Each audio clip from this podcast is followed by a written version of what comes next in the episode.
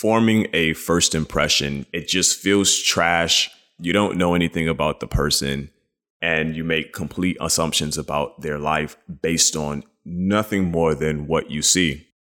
The clothing brands that someone is wearing may project a high status of wealth. The car that they drive also indicates the same. You know, these judgments aren't completely arbitrary. Most successful brands have this very intentional element of social value. And that's what I want to discuss today how you can effectively move your brand into a space where powerful assumptions can be made about your customers. This process of growing your brand beyond its features and attributes and connecting with your customers on a deeper emotional level is known as brand laddering. And essentially, that is less of a focus on specific details and more time spent communicating the customer's benefits. A company that does this extremely well is Apple, and specifically with their iPhone devices, Apple could care less if you understood their camera specs. So they don't care if you don't know the number of megapixels. But what they do spend a great deal of money and marketing effort on is attempting to get you to believe that you have a photography studio in your pocket. So we want to get to a space where our brand messaging relies less on our features and more about what our features can do to empower our customers. Creating a brand ladder serves two very vital functions for me.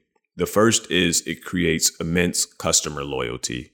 When your brand becomes part of a customer's identity, it becomes incredibly difficult for a competing brand to gain acceptance as a substitute. So, in short, once your customers begin to connect with you on a level that supersedes just the functions, it's very tough for someone to offer something very similar to you tomorrow and have the ability to drive your customers away. The second benefit is the assistance that it gives to your brand messaging. Essentially, once you've created this brand ladder, you understand the language and the content that you should be using to inspire your customers to take a desired action. And for many people, that's going to be making a sale but it could also be a number of micro conversions, such as uh, opt into your mailing list or sign up for a webinar.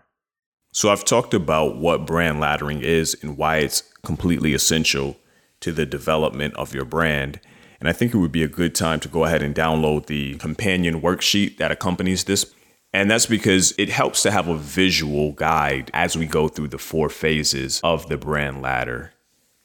So, starting at the bottom, you have the attributes, and these are the physical features of your product or service.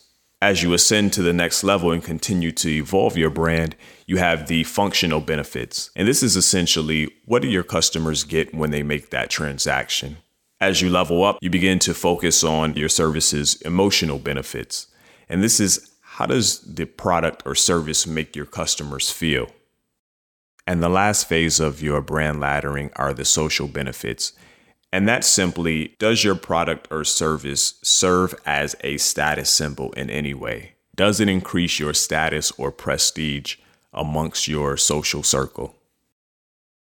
Creating a brand ladder allows you to control the narrative for your brand. I encourage you to download the companion worksheet that accompanies this audio file and reach out to me and let me know if it's been helpful to you in any way. I can be found on just about any of the popular social media platforms at Anthony Barno, or please feel free to contact me through craftcourage.com. Hope to hear from you soon. Thanks for listening.